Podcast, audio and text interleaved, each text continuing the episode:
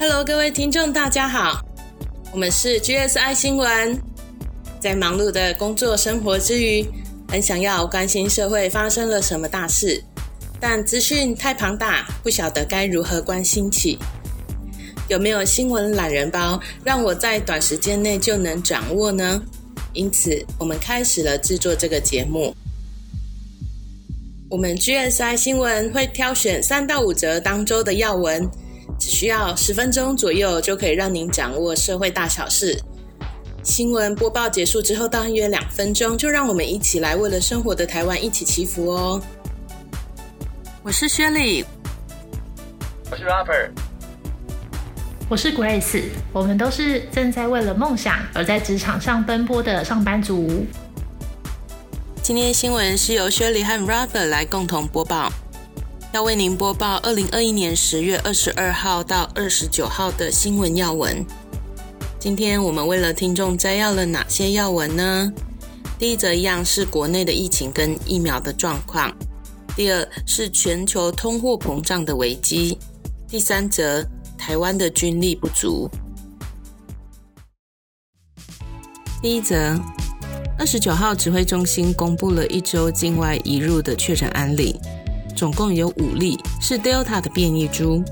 其中一名五十多岁的英国籍个案呢，验出了有 Delta Plus 之称的 AY 点四点二的变异株，这是我国首见。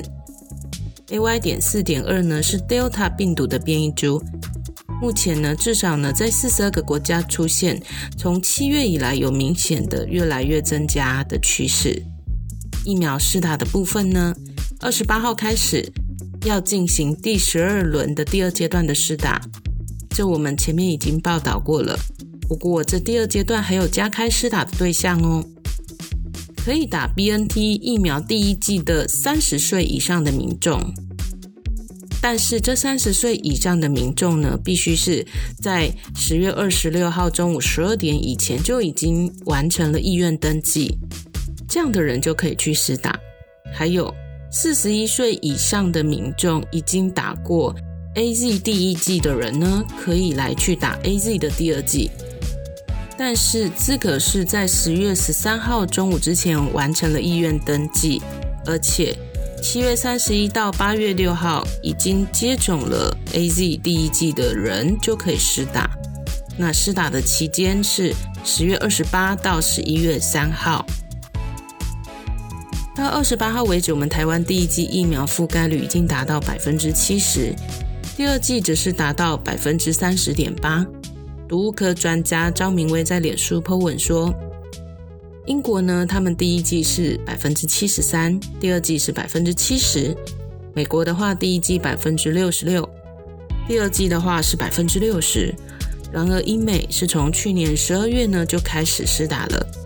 我们台湾呢，花了不到五个月就达成了目标，那就是第一季的覆盖率呢，已经达到百分之七十的目标。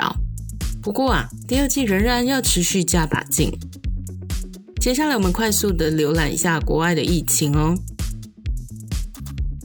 二十九号呢，新增的确诊人数位居第一的是美国，有九万多人；位居第二的是英国，四万多人；第三俄罗斯，第四德国都三万多人。其中啊，俄罗斯确诊者人数飙升最明显，所以首都莫斯科从二十九号开始要进行七天封城。那欧美确诊人数降不太下来的原因，除了人民戴口罩的意愿不高之外，边来说疫苗接种的意愿也没有非常高。就像呢，纽约市政府最近啊有下令说，如果是市府的工作人员，包括警察啦、消防员呢，在十一月一号以前。必须都要接种过疫苗，否则呢，政府强制要休五星假，直到呢能出示接种的疫苗证明。那命令下来之后，结果呢是在十月二十五号，有一千名的纽约消防员反对强制接种疫苗，所以他们上街游行表达抗议。透过这个新闻可以看得出来，他们普遍接种疫苗的意愿没有非常的高。那亚洲的部分呢？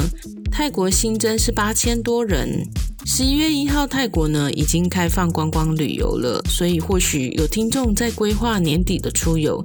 不过泰国目前看来疫情还是有点严重哦。然后马来西亚单日的新增六千多人，韩国两千一百多人，这些都算是亚洲比较严重的国家。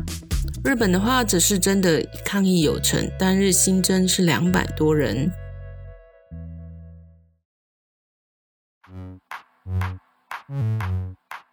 好的，第二则新闻，我们来关心一下经济方面要闻。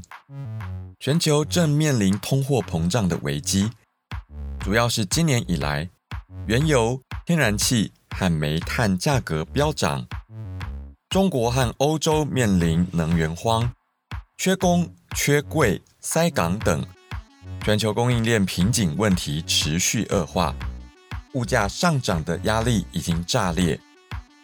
又加上全球因为高运价、高价晶片和昂贵的能源，这几股力量导致通膨更加剧烈。原物料齐涨，这个听众一定有感。尤其是最近，世界经济大国美国也是在过去六个月来物价狂涨，市场担心停滞性通膨 （stagflation），噩梦恐将重演。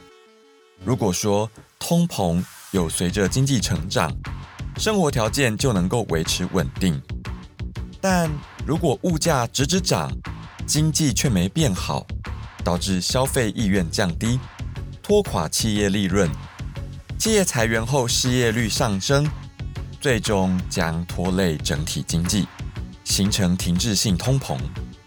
所以在十月三十日到十月三十一日。即将展开的 G20，想必会针对这个议题有更多讨论。G20 是二十大工业国 Group of Twenty，缩写是 G 二十。G 二十是二十国集团领导人的高峰会，由十九个已开发及开发中的国家，再加上欧盟的财政部长和中央银行行长一起参加的论坛。每年部长们聚在一起讨论全球经济、财政和金融问题。不过，回到我们国内来看，现阶段因为五倍券的关系，有刺激经济的成长耶。虽然涨价有感，不过我们国内各行各业的消费是相当活跃的。世界都处在通膨危机当中，但台湾是不是会变成停滞性通膨的状态呢？我们可以再观察看看哦。事实上，因为美中贸易战的关系，台湾反而有受惠。这个之前我们有稍微提到过。政府的新南向策略之下，有积极带领国内厂商打进国际市场。最近泰国曼谷的 SRT 成功通车，正是复制台湾捷运和高铁的成功经验，是由系统整合大厂黄辉科技，以创新的商业模式串联台湾厂商。将 MIT 的产品与技术系输出到国外。关于这个主题，我们先卖个关子，下集会为您更详细的报道，好吗？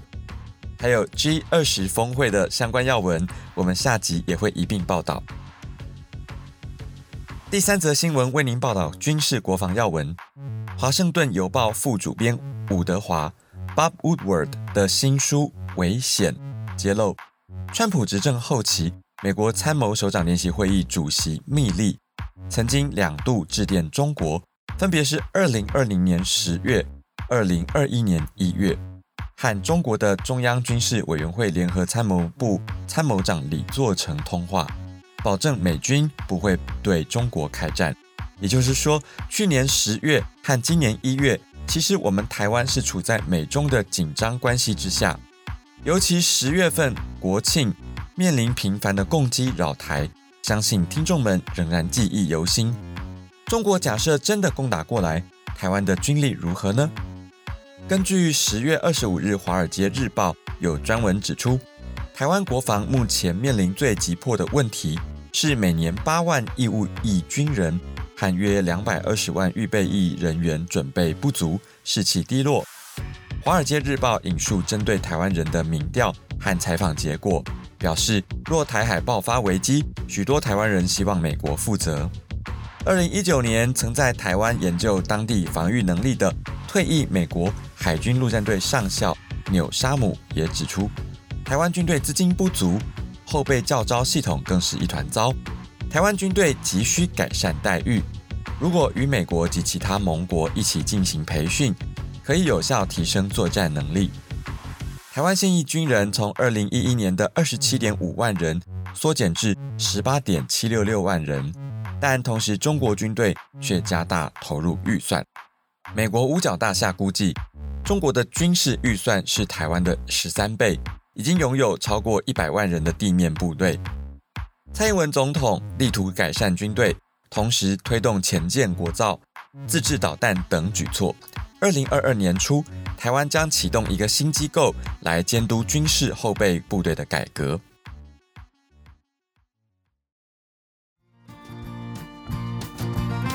好的，今天为听众们综合报道了疫情状况、经济和国防军事方面的现况，相信听众们听得很饱吧。我们新闻懒人包致力于短时间内全方位满足听众的需求。如果你喜欢这节目，欢迎到 Apple Podcast 给我们新闻懒人包职场聊天室五星评价，并且留言给我们鼓励哦。今天资料来源主要是 ET Today 新闻云、CNA 上报、New Talk、中视新闻网、欢迎新闻网、自由时报新闻网、中央流行疫情指挥中心记者会。接下来会帮这些新闻祷告，因为人的界限就是神的开始。那些超过我们能力所能处理的问题，也请神来帮忙。这也是每个人都可以为这世界做的事。不过，如果信仰不同，也非常感谢你听到这，我们就下周见喽。亲爱的神，很感谢疫苗第一季覆盖率，台湾已经打了七成，第二季也到达三成，真的很有效率。反观国外，不管是接种或戴口罩意愿还有待提升，让人担心，因此延长疫情，连带影响全国经济。拜托神，能够让人们的内心可以认为接种疫苗和戴口罩是人人应尽的义务，而非个人自由。那每当疫情发生或是天灾人祸的时候，总是会反省，是不是我们有可以再改善的地方？如果因为人的无知所导致的问题，请神能让我们体会自己的不足，并接纳我们的悔改。也希望全世界疫情都能趋缓，还有通货膨胀的问题导致辛苦的人更辛苦，请求神能怜悯他们。虽然通膨的事实已经产生，但是希望各国的经济状况能够持续好转。最后，很感谢看到台湾在国际上面的地位逐渐提升，但在台海上空不时有共击扰台，求神保守台湾这块自由的土地免于战争以及各种威胁。虽然身为一介平民，没能力插手国与国之间的冲突，然而祷告就是做事。我们唯有把国家的命运交给神，请神能够引导我们走向和平祝福的道路。感谢的祷告是奉得圣主的名。